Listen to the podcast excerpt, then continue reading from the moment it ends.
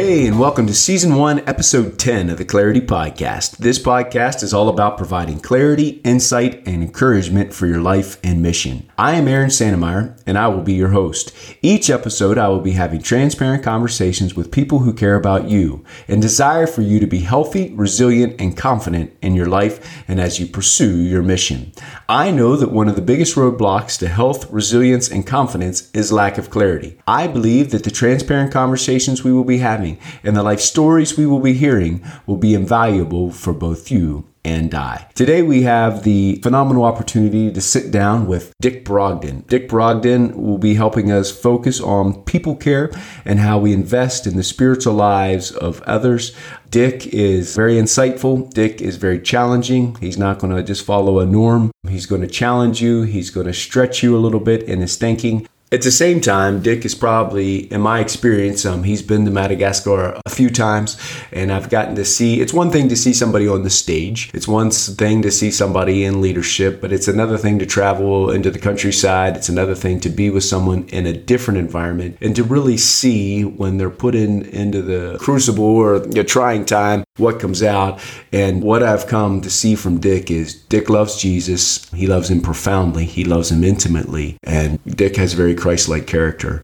So anyway, we've had a phenomenal time. Just a quick story with Dick and I. He came to Madagascar and we were flying. Um, anyway, the, we were going out there with Heli Mission and we were supposed to go out into the bush and it was going to be a good time, but the weather was bad and he had been here once or twice before. I pushed the pilot, which I'll never do again, and said, you know, I really want to go. We really want to go. He said, we can go, but it's not going to be a good trip. And but anyway, we went. And so we got there, and the pilot was right when we got to the area we were supposed to land. It was flooded out. We couldn't land. We couldn't do anything. So we had to turn around and as we were coming back. It was a time of a cyclone. You know, it was very windy and you're in a helicopter and it kind of bobs around, bobs and weaves and bobs and reefs. So we were flying lower and um, as we were flying coming over one of the mountain ridges, it was like that helicopter. Somebody just decided it needed to go to the ground. And that thing just started falling and things were flying around in the cabin. Well, I reached down to grab and it, you know, you just grab the first thing you can grab. And anyway, there was two guys, one guy on one side of me, one guy on the other side, and Dick was on one side and I ended up grabbing his leg. So anyway, he said he ended up writing me a haiku poem after that. That uh,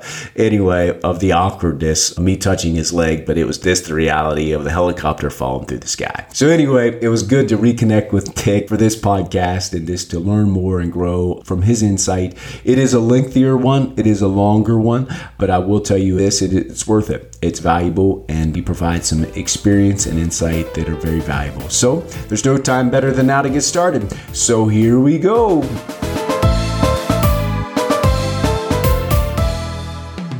Greetings and welcome to the Clarity Podcast. We're so excited to have the phenomenal opportunity to sit down today with Dick Brogden and begin to look at what important points on what it is as far as our abiding and devotional time and our, the time that we spend with Jesus. Many of you might know Dick, but Dick, would you mind sharing just a little bit about yourself for the listeners that might not know know you as well? Sure. I'm a missionary kid. I was born in Kenya, East Africa. Grew up there. Went to boarding school at Rift Valley Academy. Then I went to North Central for college in Minneapolis. And right from there, 92, started Mauritania, one year assignment, two year assignment in Kenya, working with the Samburu people under the old MIT program. And then went to Northern Sudan from 1996 to about 2011. Then Egypt for six years till 2018. And now we've moved to Saudi Arabia and we work with AGWM here in Saudi Arabia. Exciting. Thank you. And you're married with uh, a husband of one wife and uh, two boys, correct? One wife, two boys. Yeah. I have a son, Luke, down at San Antonio. He's a junior in college, and Zach's at North Central. He is a sophomore, and they both love Jesus, and we're thankful for that. That is awesome. That is awesome. So, well, Dick, well, let's jump right into the questions and the things that we would just like to talk about on caring for people and specifically caring for people in their spiritual lives. What is a learning experience, Dick, that you have had that has helped you provide clarity in investing in the spiritual life of people and people you lead and the spiritual life of, of other people around you? Probably the biggest lesson I've learned is the danger of living in the world of theory and not being a moral example for what you teach. I'll give an example of this from a more practical leadership perspective and then apply it to spiritual formation. So, years ago now when I was overseeing Live Dead in the Arab world, I was looking at the landscape and saw that we didn't have anyone in the pipeline for Saudi Arabia. And so, like I often do with Jennifer, I went down to her in the kitchen and said, Hey, Jen, what do you think about moving to Saudi Arabia? You know how we visit places and get a burden for it. And she kind of rolled her eyes because I say that all the time. But I went back to my office and I thought, if I did move to Saudi Arabia, what would I do? And I had an epiphany because as I began to kind of lay out what I wanted to do if I was just a church planter again, I resented myself. So, like Dick, the church planter, resented Dick, the strategic leader, because I didn't want to implement what I was asking other guys to do. So, the realization was if I'm not responsible for the consequences of implementing a decision, I don't make as good of a decision. If I sit up in a tower of theory and say, hey, we should do this, that, I hadn't lost passion, I hadn't lost vision, I hadn't lost track of good missiology, but just the nuances of practical living had gotten away from me. Then I looked at my phone in my top 50 contacts, I had hardly any lost people in it. And I thought, I'm telling people to work with the lost. I'm telling them to do this, that, and the other. I don't have many lost friends anymore.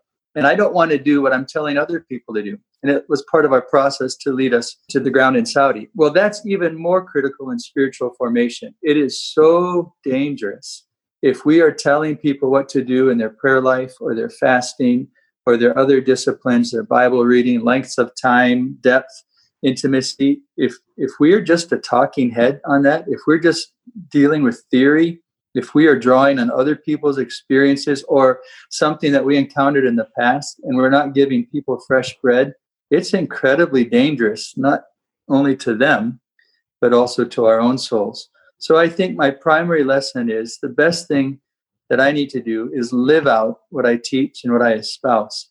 And I have to be authentic in that. If I'm not, I won't have moral authority. And I might say clever things or whatever, but there will be no real divine power there if I'm not living out. So I think in spiritual formation, a critical lesson in investing in other people, long before we open our mouths, we have to privately, secretly, quietly be living out everything that we encourage other people to live out. Otherwise, we become the worst type of Pharisee and just make others twice the sons of hell that we are. Good deal. Dick, you talk about modeling that. And so you're modeling spiritual formation and spiritual disciplines in your personal life. Has that been a stepwise approach, or did you just I've heard in the past you've talked about tithing, you know, tithing our time. Is that something you arrived at just one day? You and Jen woke up and said, Hey, we're going to spend three hours today abiding. How does that work in your life? Could you just give us a little bit about your journey? Yeah, probably three critical people. There's more than that, but three critical things happened. One was Billy Burr. Some of you old veterans will remember him. He was one of our leaders here in Africa.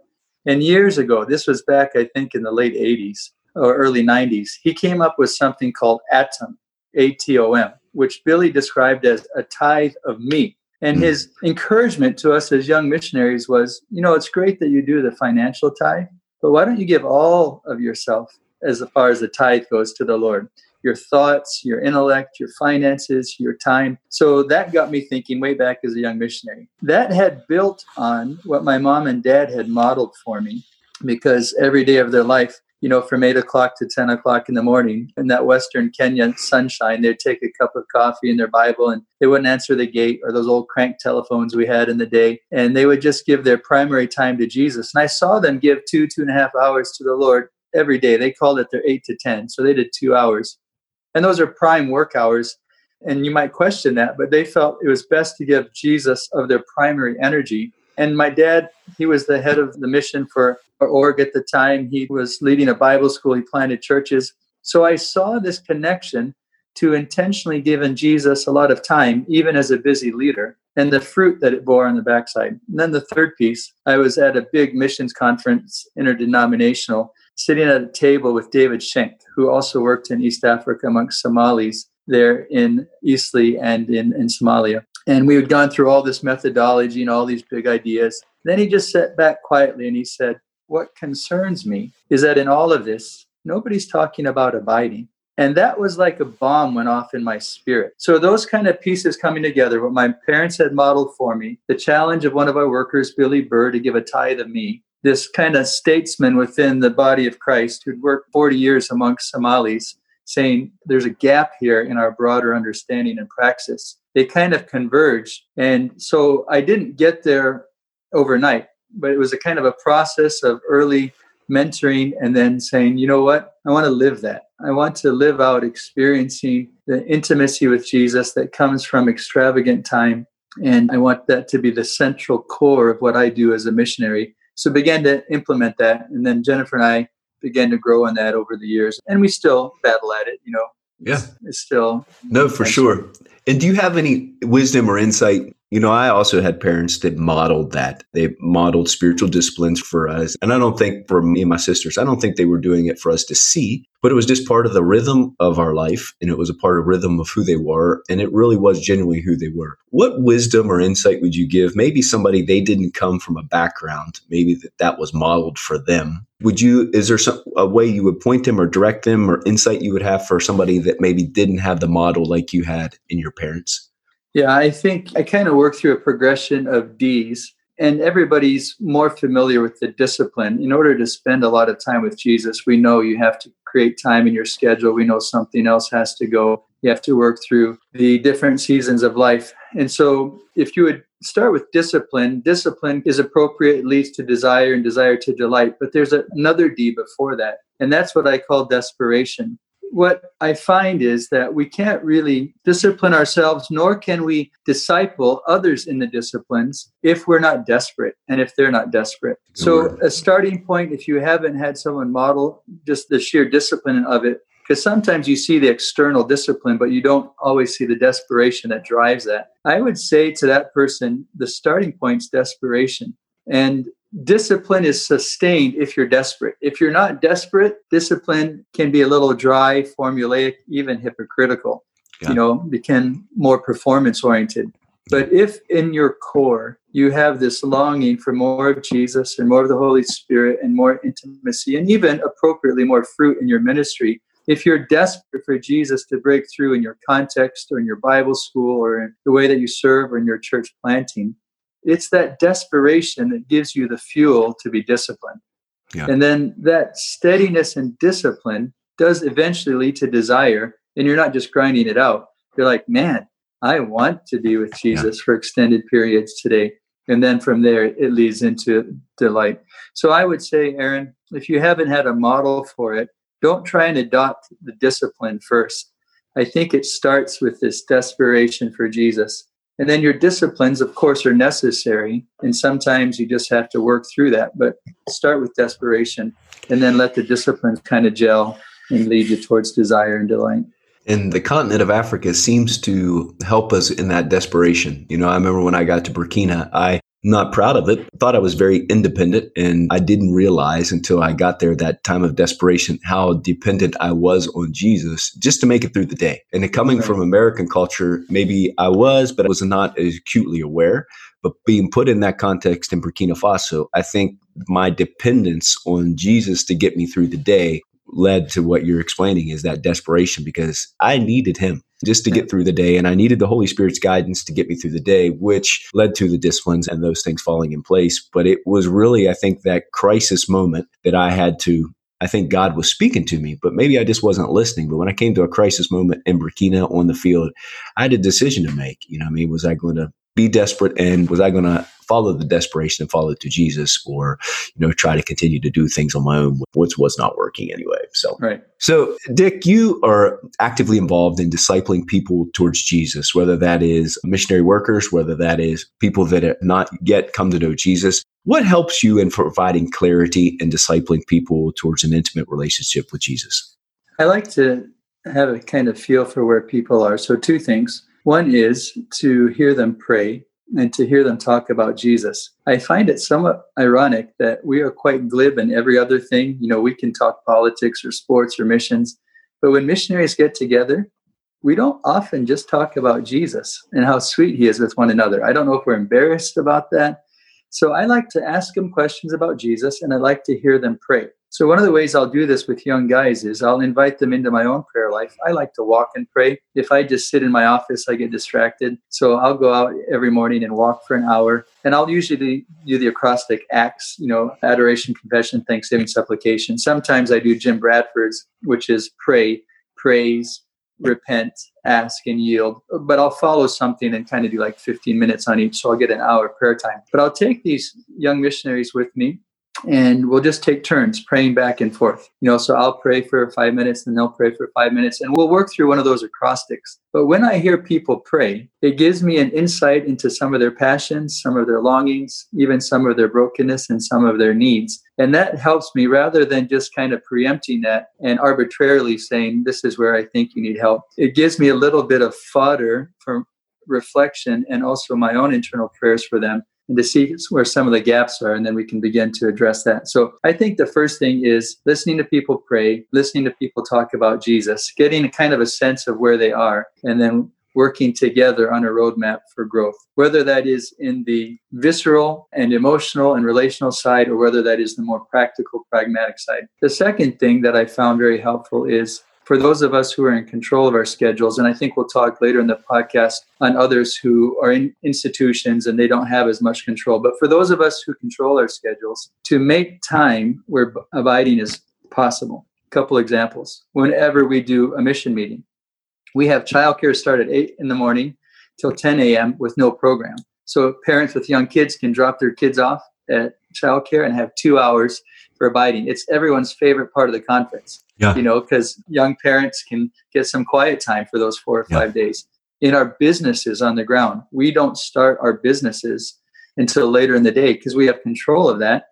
We might make a little less money, might not be so busy, but we make time so that the priority for all of our people is to have time with the Lord. And even if that's in an evening culture, then we just adjust that and prorate that forward. So calendarizing times for abiding, whether we're at events or in the routine of normal life, has been a big help to create the space for people to actually have time without other demands that we're putting on them to spend time with Jesus. And then also actually praying with them and listening them talk about the Lord gives me some kind of sense of direction of where they are spiritually, which makes it a little bit easier to speak into their lives and, and to coach and lead them through some of their formation. Dick, you brought that up. Mentioned about young families, and the, you know, you know, young families. That eight to ten window is joyous for them because they have that time to abide and spend. How do you see that in different seasons of life? I know for Heather and I, we were not the perfect parents, but honestly, there were some days when our kids were one and three, and we had great kids. But some days it was just to have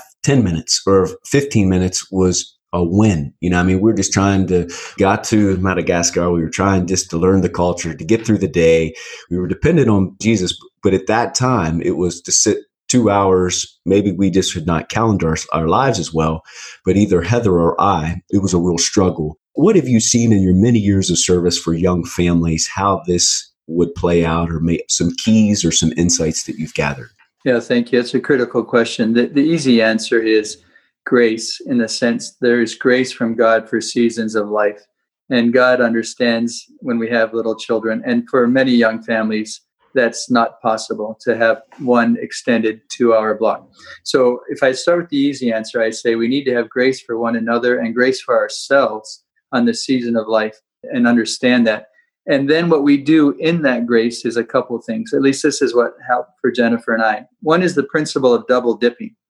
So we kind of have to lay down the ideal of all I'm going to have is my Bible and worship music playing and nothing else. Sometimes abiding in that season is while you're standing at the sink doing dishes, yeah. or folding laundry, yeah. or following the kid around as he runs around in the park or in your outside yard. You know, so yeah. they're playing and you're praying, or you're washing and you're praying. So to be comfortable with kind of a double dip there, where Jesus, you know my season of life. I don't have an extended block but here I am changing this diaper and I'm going to commune yeah. with you yeah. as I change the diaper, as I watch my kid play, as I do dishes, whatever it might be, cooking, etc. There's a range of things. So that's the double dipping concept. The second thing that we did, we spent the money to hire a nanny.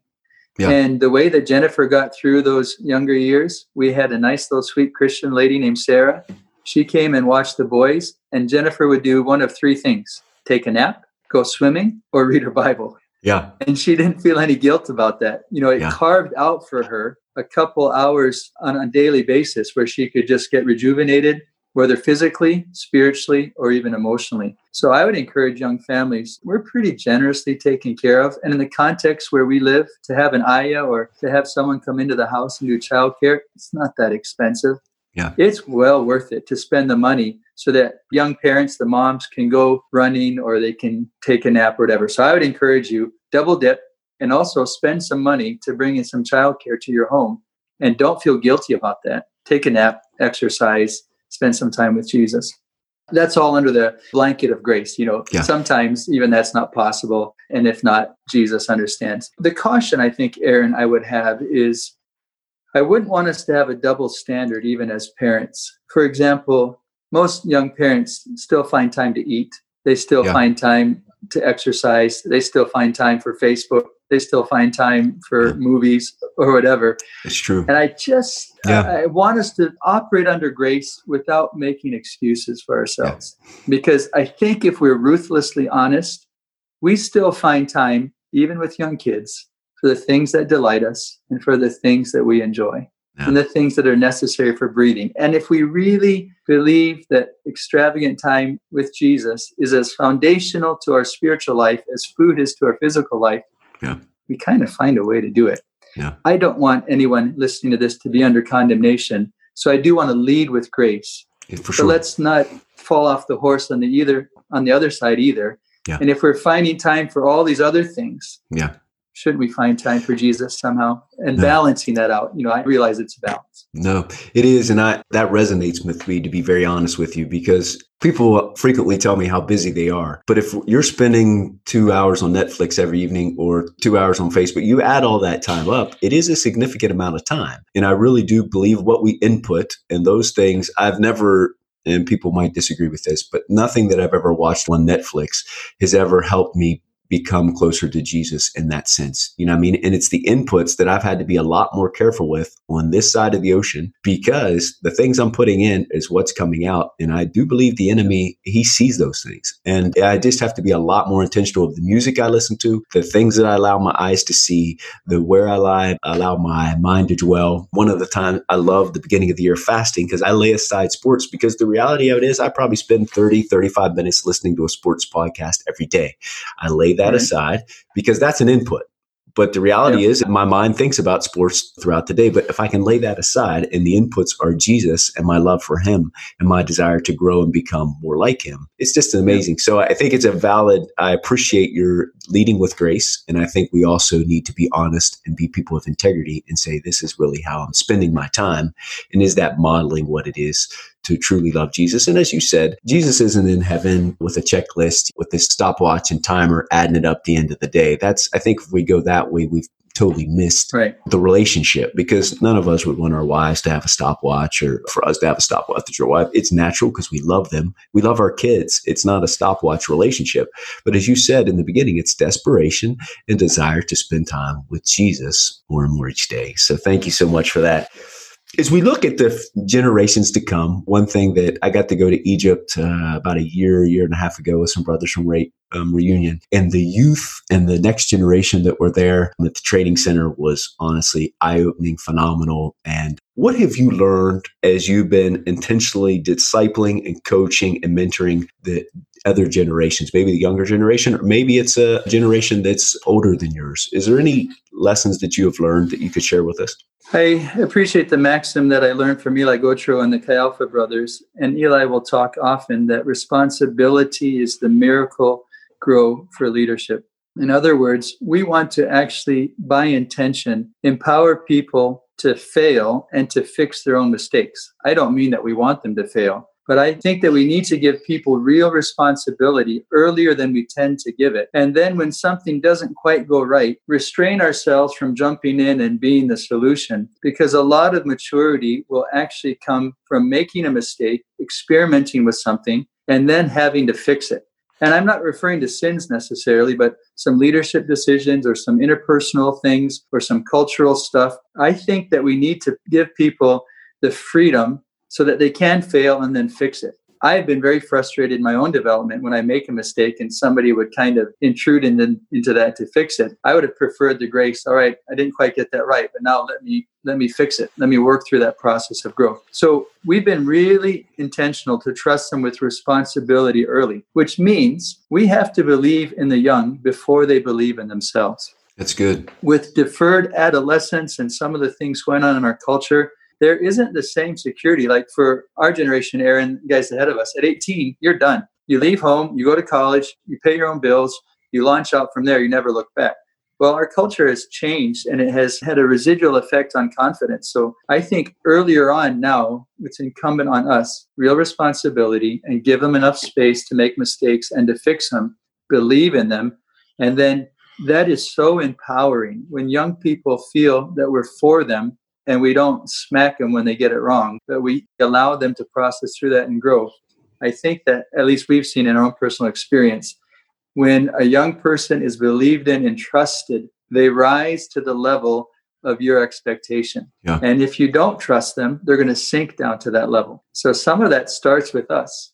What do we see in them to call it out, to believe in them, to let them feel our trust? And that trust is, I think, best certified and cemented when something doesn't go right, but we still trust them and we allow them to process through the consequences and the resolution of it, then they really take off in their own maturity. So, those are some of the things that we try and be intentional about. The idea that trustworthy behavior leads to trust. Are there certain areas is your coaching and leading and discipling maybe the younger generation that that you're looking for? Are there areas that you said allow them to fail and not work? Are there how do you discern that, Dick, if somebody is maybe on a team and they're continually struggling, maybe in a, a scenario? Do you have the same tolerance in that? Are you quicker to come in versus maybe someone's making a cultural decisions? How do you balance that? I guess is what I'm trying to say. Because I guess for me personally, if I see somebody, their actions are not necessarily trustworthy, it'd be hard for me to let them learn and figure that out on their own. What have you learned in those kind of situations? Yeah, I think moral things and character things would be a little different. So we demand integrity. We don't demand that people are sinless. So if we have a young person, we would insist as a character issue that they're a person of integrity. So that means transparency, that means confession, that means submission, that means teachable spirit. You know, there's a range of things. And if those are not in place, we deal with that very quickly. So we'll jump on attitude or lack of integrity very, very quickly and have almost no tolerance for that. If those things are in place, then the process is to give them a little responsibility and see how they do on that and give evaluation and feedback, and then a greater responsibility. So I'll use an example. One of our great team leaders right now is Ted Burnett with his wife Bethany. When they first came to us, they were very green. But on the integrity piece, the character piece, they were superb. So we gave them little responsibility. Stock the kitchen at the team flat. You know, it was as yeah. simple as that. They did it with brilliance. So then we added a little bit more. Okay, you book the team flat for visitors. They did that with excellence. So then went through a series of these things. And then I said, man, they've done all these little things so good. I came in contact with some Muslim seekers that wanted to be discipled. I reached past some other people who had a little more experience and I gave those seekers to Ted and Beth and I walked with them. And Ted and Beth walked with those seekers and started the first little house church for our team. Wow. And did it with excellence. And they grew and grew and grew and grew. And everything I gave them, you know, we still walk with them and give feedback, but it started real small. It started with crackers.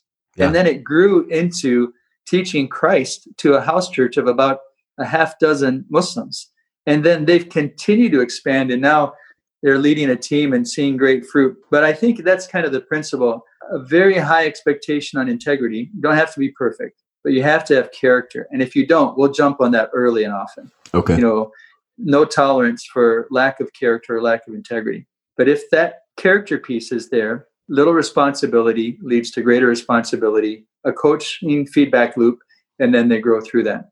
That's good. And on the character, I don't mean we kill people. I mean we don't allow things to grow so that they fester internally or communally. We would have come to Jesus meetings, we call them, and say, here's what we see, here's yeah. the issue, this is a problem, and here's some ways to address it. And we're going to hold you accountable to that. And if people respond to that, then well and good. We go forward in it. When you talk, you said there's coming to Jesus meetings. Do you approach those differently? I know it's individual, but do you approach those differently, maybe, Dick, if somebody who is maybe 10 years your senior versus maybe 10 years your junior? Or do you take the same framework into both of those relationships? How do you navigate those? Because we do see people that are older than us coming to the field. How do you, and then also younger, how do you balance those two situations? Absolutely. I do think there has to be a substantial difference. And I made mistakes on this earlier in my career and, and need to guard against it even now. Earlier on, I was too authoritative with those who are older than me in life. It was actually a weaker form of leadership. A weaker form of leadership is you treat everyone the same. I think a more robust form of leadership is you treat everyone different according to the season of life. So the principles need to be the same, but application needs to vary according to the person. So I do think as we're dealing with those who are older than us, we're much less directive and approach it much more from a posture of questioning. So with a younger person, I would be more like, this is wrong and this is why it's wrong. Yeah. With an older person, I'd be, help me understand. Yeah. This is what happened. Help me understand what you were processing uh, because I see a little bit of a tension here and I'd like to understand it from you and walk with you through it. So it's a totally different posture. It's not that I'm yielding my authority or responsibility with those that are older, but like the Bible says, I think of my dad. And if it was my dad that I had a concern of, how would I speak to my dad about it? Yeah. Might feel a little corny, but I try and visualize my dad in that moment and say, if I was a little concerned with my father, how would I come to that conversation? Yeah, for sure. That's valuable. I think it's valuable for all of us. Has that been a step? You talked about a more robust style of leadership, moving from authoritarian to a more robust. Has that been a progression, Dick, or was there a, a, moment that the Holy Spirit spoke to you and that became evident? Or can you just unpack that a little bit for us? Sure. That was a lesson forged in pain. That was a lesson when I had some either peers or those a little older than me in life that joined our teams and I didn't lead them well. And so they decided to leave our teams or to confront some things in me. And actually, it was painful, but very, very helpful. And I realized, wow, I did not lead this well, nor did I lead them appropriately. So it was actually the pain of failing some others and them moving on from our team that kind of slapped me awake and say, wow, I've got to approach this differently. So yeah, it's painful, but I'm grateful for the process. No, for sure, for sure. When we look at the areas of spiritual disciplines, is there a certain area now that you're working and God is working on you, you're specifically focused on? And why do you think we just came, you and I were both involved in Cornerstone's time of fasting and prayer? Why do you think today, 2020, why is fasting and prayer? It's what Jesus did, but why is it so important to the life of the church and to the life of missionary workers? Yeah, if I take that second part of the question first, I think why fasting and prayer are so important is it keeps us humble.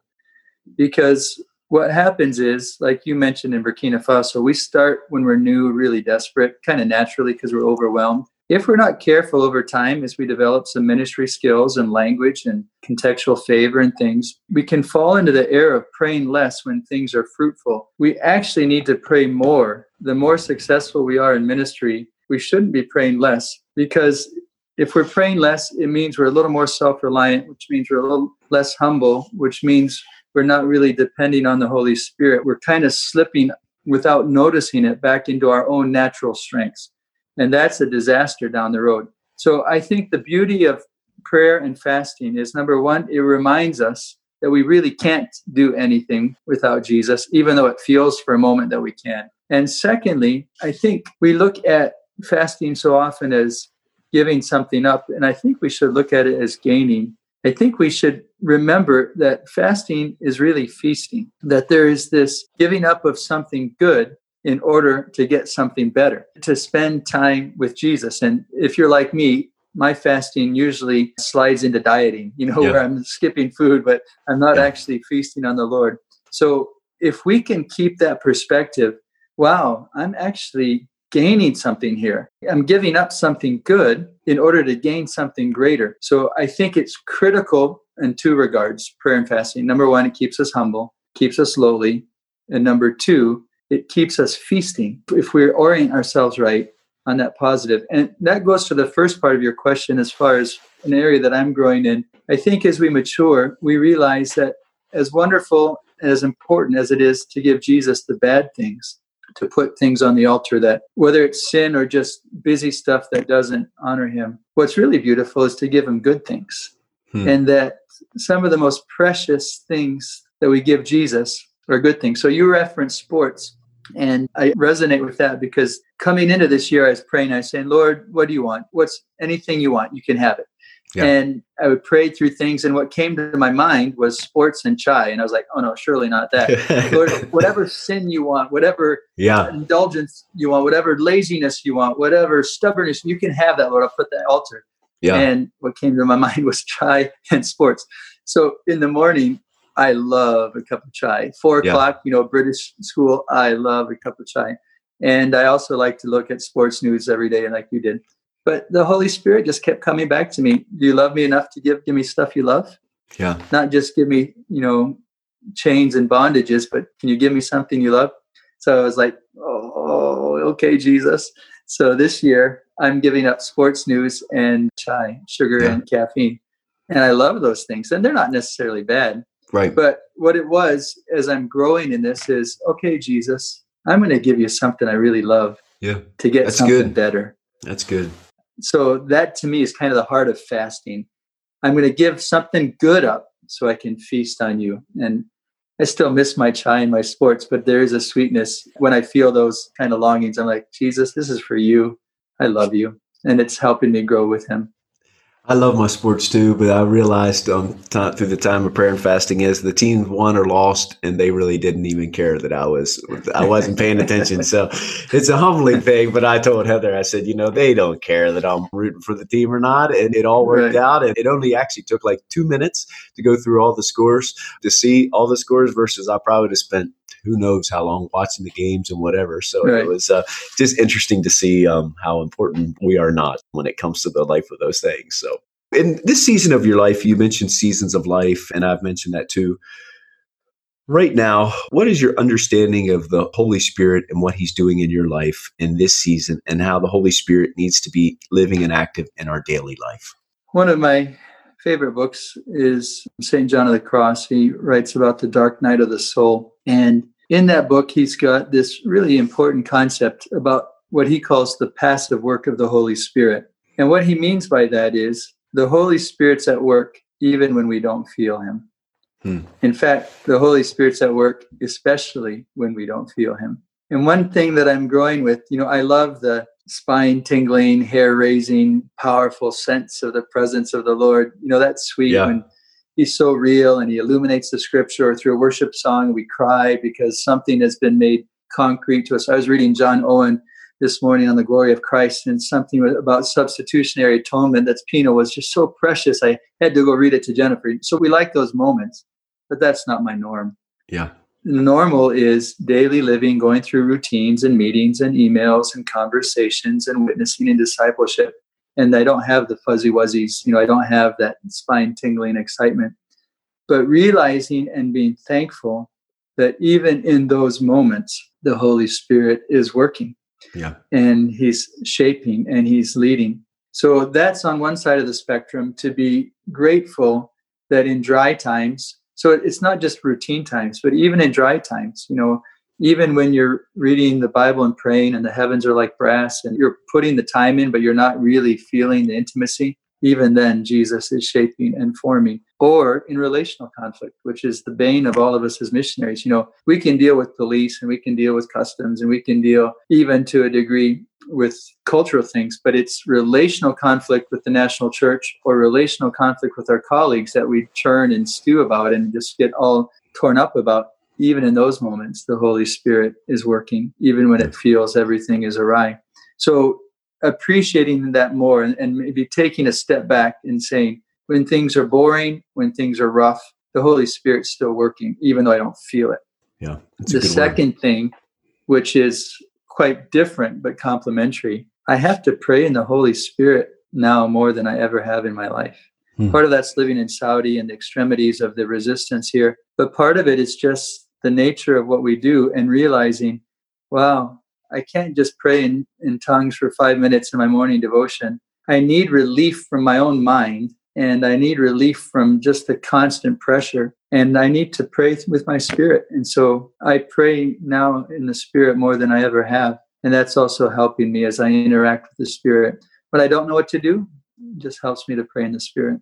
That's good deal. What does that look like, Dick? You said, you know, when you need escape from your own mind or the pressures. Is that something you begin to sense in your spirit and then you separate? Is that you pray in tongues wherever you're at or practically how does that look maybe for somebody that's in the same situation that you are that they resonate when you said i need to escape from my own mind or i got the pressures of the repression of the area i'm living in and you said that praying in the spirit has been a spring of new water fresh living water for you in those times what does that practically look like for you sure so on the indicator side when i start replaying conversations in my own head over and over again Omar Byler says we shouldn't give people free rent in our heads, but we mm. do hmm. that so often. You know, we're in a situation, and before we go into it, we play out these scenarios. If he yeah. says this, I'll say that, and then we're done, and we think, "Oh man, I should have said that." And you know, in our flesh, we come up with the zinger like two hours later.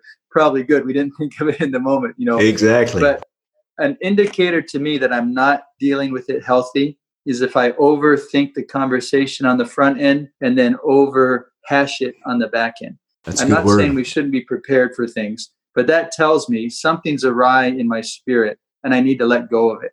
So when I catch myself replaying conversations or there's letting guys have too much space in my head, then I say, all right, I'm not going to try and think my way out of this. Yeah. There's maybe not a logical way forward, or at least a natural way that I can see. I'm going to pray my way forward. And I'm going to pray in the Spirit and just let the Holy Spirit calm me down and relieve that pressure and take away that anxiety. So, what does it look like practically? On my morning walk, I'll do it, and then we'll try and do it in the evening as well for some times. But then, not necessarily out loud, but if I'm in a conversation or in the car, just yeah. as the Lord prompts me, just to pray a little bit in the Spirit as I go. So, kind of bookends, morning and evening, yeah. and then little sporadic times as I'm prompted through the day. Good deal.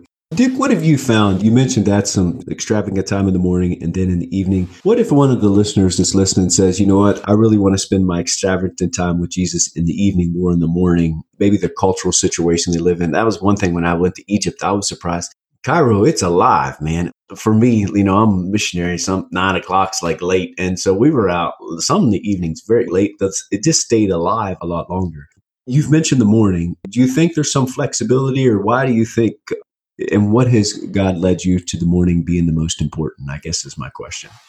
Yeah, I do think that mornings are important. I don't think that you have to do two, two and a half hours in the morning because, as we refer to, sometimes other institutional demands are required of us, you know, that we can't control. Having said that, even for those who have busy schedules, late nights, and early mornings, I still think that the Bible is quite clear. It is so repetitive about early will I seek you. Hmm. There's verse upon verse upon verse. And there's something I think important about starting the day by committing yourself and the works of your hands to the Lord. So I would say for those who are in a situation where they have to, they don't have the luxury of an extended time in the morning, that's fine. But at least start the day with the Lord for whatever time you can. If that's 10 minutes or a half hour or an hour or something, Start the day with Jesus. Commit yourself and the work of that day unto Him. Start the day with prayer. Start the day with Scripture. And to whatever length you can with your physical situation, your family situation, and your ministry situation. And then maybe augment that. I've had some friends who kind of do it in two pieces. They'll do a morning section just to consecrate the day to the Lord, and then the bulk of it in the evening. And I think that's wonderful. I have other friends that will do it in thirds. They will do like maybe half hour in the morning and a half hour over lunch and a half hour in the evening. Right. So I think there is grace on that as well. But I don't think, again, starting with grace, but not getting away from principle, I think there is something valid about consecrating the day in the morning to the Lord. Yeah. At whatever level you can work that into your schedule. Yeah, that's one thing. I my wife gives me a little hard time about it because I get a lot of calls about medical stuff. But I've moved my phone. I now keep my phone in my office because it was a natural tendency when I would first in the morning. I had great intentions before my feet ever hit the floor to spend a few minutes just praying, dedicating my hands, my feet, my mind, my mouth, my word, all day of those things to Jesus before my feet hit the floor. But I found that if my phone was there, it was hard because I would reach for that phone before I would reach for anything. Right. I'm not saying it's a bad thing, but I do think the way you said, you shared how we begin our day, I do think sets a trajectory on how we're going to go throughout our day. And my phone is normally responding to somebody else. It's not responding to Jesus. So when I pick up my phone, I'm not responding to Jesus on my phone or asking him yep. to come.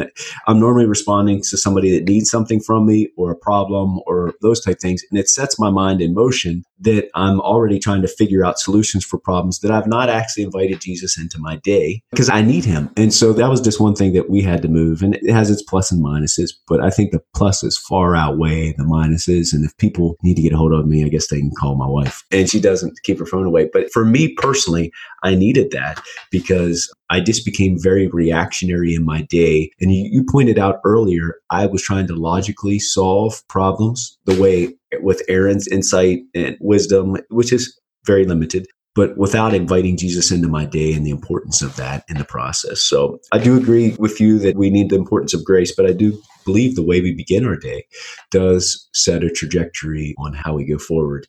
And what has been your experience? I know you do a lot of study, and I think I've heard you share before that a lot of church fathers, that's the way they began their day, or the missionaries that have had, that have seen God do great things, they began their day in that way. Is that still a conviction that you have, Dick, or have you found any outliers to that? principle in theory or your research? No, it is. And I'm sure there are outliers. I did intentionally in my research try and find them. Yeah. Interestingly, I couldn't. As I looked at through history, at least through the last 300 years specifically, the Hudson Taylors and Adoniram Judsons and the C.T. Studds and the Livingstones, and you go through the Trashers and the Trotters and the Combonis and the Gardners and the Thorntons, and I can't find exceptions. Yeah. There probably are out right. there, but almost inevitably, men and women of God through the centuries have arisen early and prayed.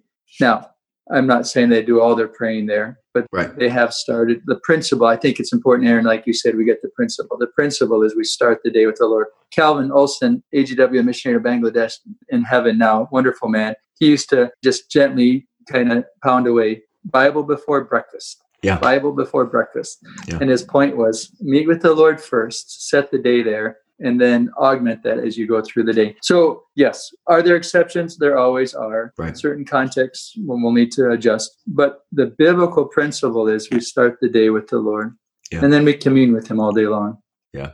I think you've pointed out, Dick, I think we can't live in those exceptions. And a lot of times we use exceptions to explain away our situation. And there are, and so I think they can add some, but I don't think we can allow exceptions to confound or confuse us. You know, in medicine, it's the confounders are when you do a research study, basically you already have your what you think the way it's going to go.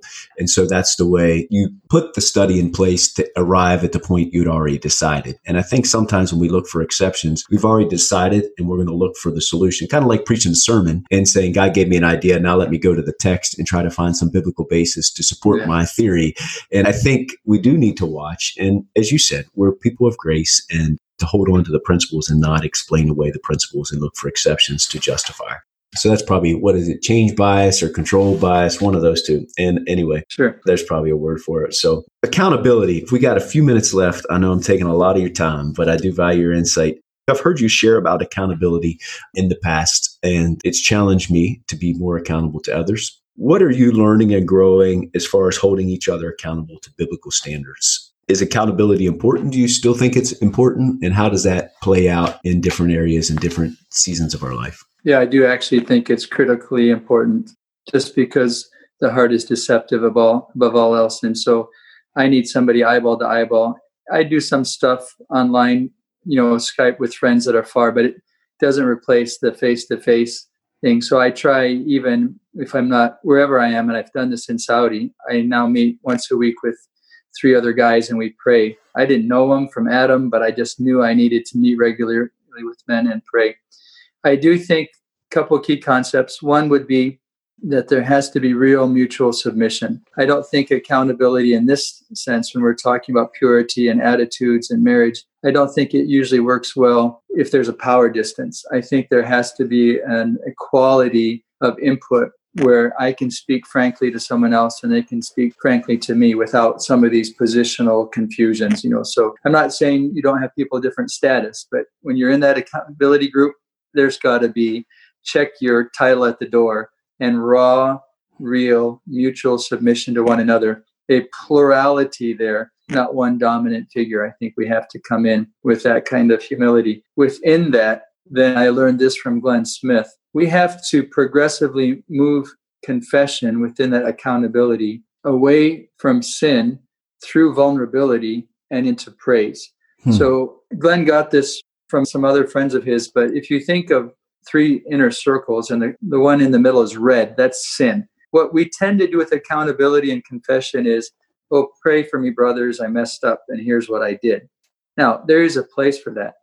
Better than that, next circle out yellow, vulnerability.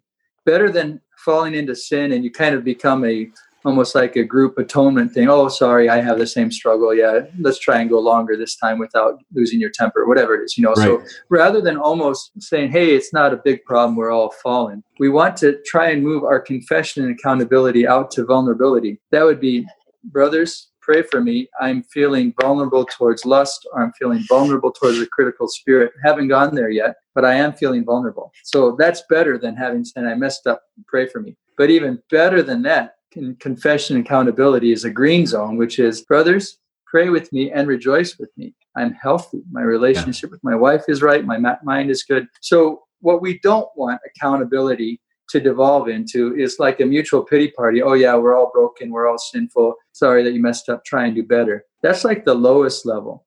What we really want to encourage one another is let's grow and mature our confession and accountability out to, hey, I'm vulnerable here before we get to sin. And For even better, as the Lord keeps us, that we're walking in grace and truth and liberty. I'm not saying that we're sinless. There are times we're all going to cross lines and we're going to just have to bring that into the light and repent and deal with that. But let's not live there. Let's yeah. live out in the green and where we are vulnerable, bring that into the light early on so we don't have to be dealing with red stuff, with sin stuff. So that I think has been helpful for me too, because early on in my accountability, I just, with my brothers, we just kind of dealt with red.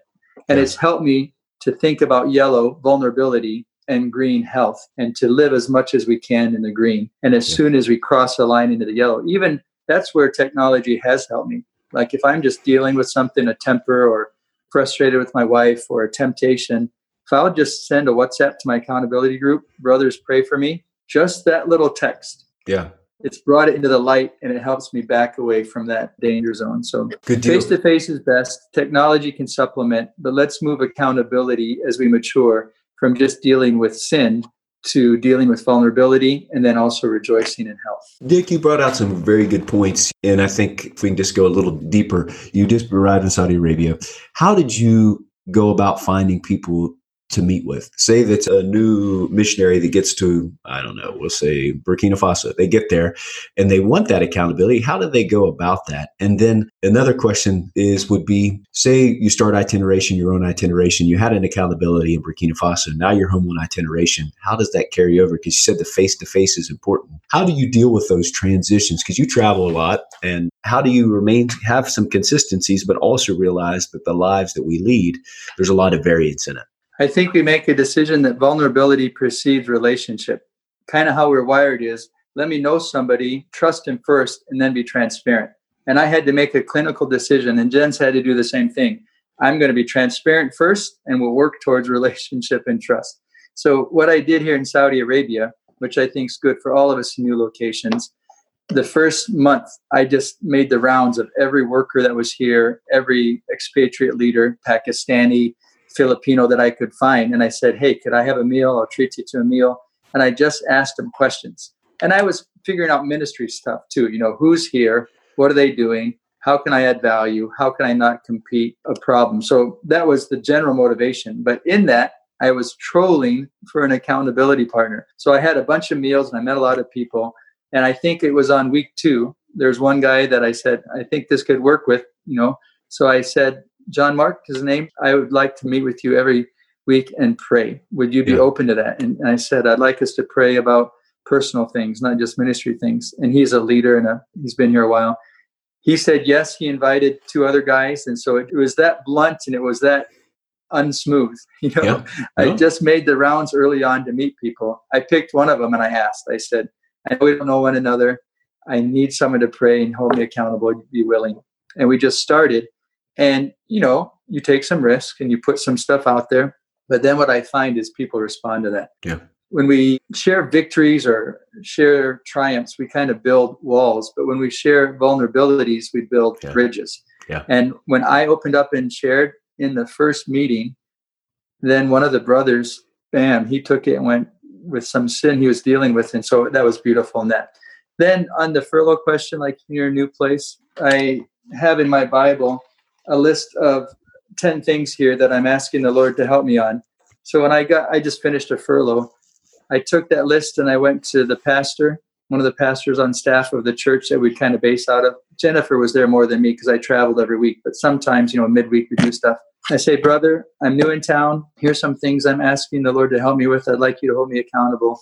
Can we meet and we'll just pray about this? And so then we'd go on prayer walks and we talk. And my point is this you take the initiative, you be vulnerable before you have relationship, and people will respond to your vulnerability. Could you get burned? Yes, you can. But to me, the risk is worth it just to bring things into the light. And I find that for the most part, the Lord will protect that and it will be helpful to you. Do you have some of the same accountability partners? Not obviously face to face, but do you have some people that you stay accountable to wherever you're at in the world? There's some consistencies in there. I do. Okay. I do. So I've got some lifelong friends. One of them's in Tunis, Jack Wilson. Yeah. And he's not a, uh, an official accountability partner, but he's a life accountability partner. We grew up together. We have the same vision. We know the Lord in the same way.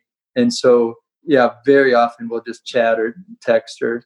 Good deal. And that's super helpful. So I encourage that as well. It doesn't replace having someone face to face, I think, in context. That's healthy as well to be okay. Locally grounded. Yeah. But it's certainly a, joy. I have that as well. Good deal. And as you shared, you know, that's why we begin the podcast with a challenge or an area you're working through. Because when I listen to podcasts, if somebody begins and tells me how great they are, it makes me think, well, I don't even know how to identify with you because you're great and I'm not great. But I do think you're right. It does, when we begin with our vulnerabilities and the areas that working, it allows people to see that, hey, that, um, God's working on us too, and we can identify. Titles, I've never found titles to bring people together. They always divide. And I think when right. people hear somebody talk about themselves and uh, how great they are, that's a title. And it divides people. It doesn't bring people together. But I do think our vulnerabilities and our transparency does bring us together. Dick, when with this last question, what's an area that you're excited about that you see that God's doing and would be a win, an area that God is working. And when you get up in the morning, it puts joy and hope in your heart and your mind. Well, I can answer that both personally and maybe corporately. At the personal level, it was at Together 19, I think. I was walking down a hallway with my two sons. One of them's 21, one of them's 20. They're big, strapping lads now, and they both love Jesus.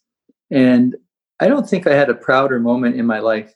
Nobody was there, you know, but I was just like, my sons are growing up and yeah. they love Jesus. They're not perfect. They're working through some normal struggles. At night, when they're home from college, we gather together for family altar. And we like, since they were little, to do it in our bedroom. We'll, we'll all kneel around the bed, all four of us. And what's kind of fun now that I really enjoy is now that Jennifer and I are a bit older, that evening prayer is not really long. You know, we yeah. pray a little bit, but we want to go to sleep or we want to read in bed or something. So we pray our little short prayers. Then the boys start praying and they're like, and they're praying and fervent and crying before the Lord. And on one hand, Jennifer and I are enjoying it. On the other hand, we're like, I hope they yeah. wrap this up soon. We want yeah. to go to bed. So as we talk about spiritual formation and as we talk about the transfer to younger leaders, it's kind of a picture for me what God wants to do, I think, broader. So I'm seeing it in my sons. We had to force them to do family altar when they were four and five. Now we're hoping they wrap it up in time so we can go yeah. to sleep as they just pray in tongues and pray to the Lord. And that's such a beautiful. So it reminds me of John. I have no greater joy than my children walk in the truth. So it gives me hope for what we're doing in Africa and around the world. We are making disciples and we are trying to plant churches. And I know in the African context, we want one within, you know, reachable distance of every inhabitant of the continent. And the joy that is ahead of us if we are faithful in our own spiritual formation and then passing that on, there's incomparable joy waiting for us as we see those that we've invested surpass us yeah. and lead us spiritually as those partnerships evolve and rotate. So that's really exciting. And I see a glimpse of it in my voice. and I pray for that in our ministry, whether that's here in the Arabian Peninsula or on the African continent. And I think for anybody who's listening to this podcast, you'll get there. Yeah. You'll get there. There'll be tears, there'll be heartache, there'll be setbacks, there'll be three steps forward and four steps back. But if we are faithful, we are going to see disciples that surpass us in their fervency, spirituality, intimacy, their mission, and we will just rejoice in that. So there's great joy ahead of us if we'll just hold to the course. That's so exciting. Dick, would you pray for our listeners, the things that we've talked about and shared with today that will be seated in our heart, that the Holy Spirit will guide and direct us, and the joy? Maybe there's somebody listening today. That seems like a very distant future for, you know, it seems a long way off. And the joy that you just described, and that seems so far off, that God will just strengthen their hearts and that the joy that you shared will, will be instilled in them for the future. Will you pray for us? Absolutely. Jesus, we love you. We love you. You are worthy of it all, worthy to take the scroll and to open it. You are our Redeemer. You are our Comforter. We just love you. Jesus, I pray for someone who is listening and they are discouraged right now and they are weary and they're tired and they don't even feel like they have the energy to spend time with you.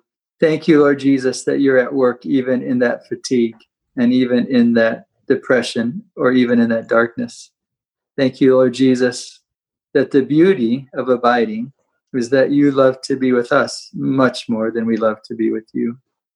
Thank you, Lord Jesus, that it's not just us striving, it's you pursuing us. So I pray, first of all, for those that are weary in the fight, practically, emotionally, or spiritually, that they would just have a little sense of joy that you are pursuing them and you want to be with them and you love them.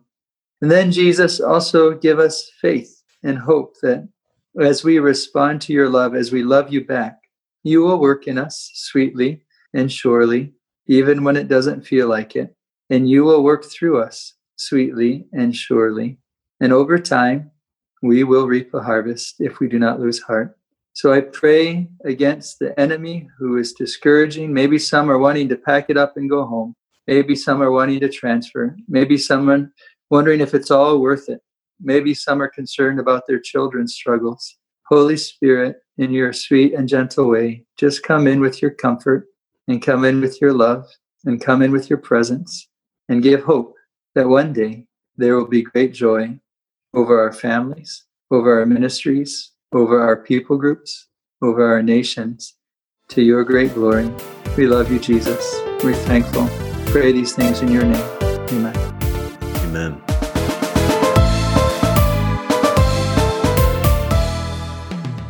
Well, I knew you would not be disappointed with the time that we had with Dick to sit down and listen some leadership lessons he's learned discipling people, investing in the life of people, just some practical information and insight. Sometimes when Dick has shared in the past, people have kind of contorted or changed or exa- what he said.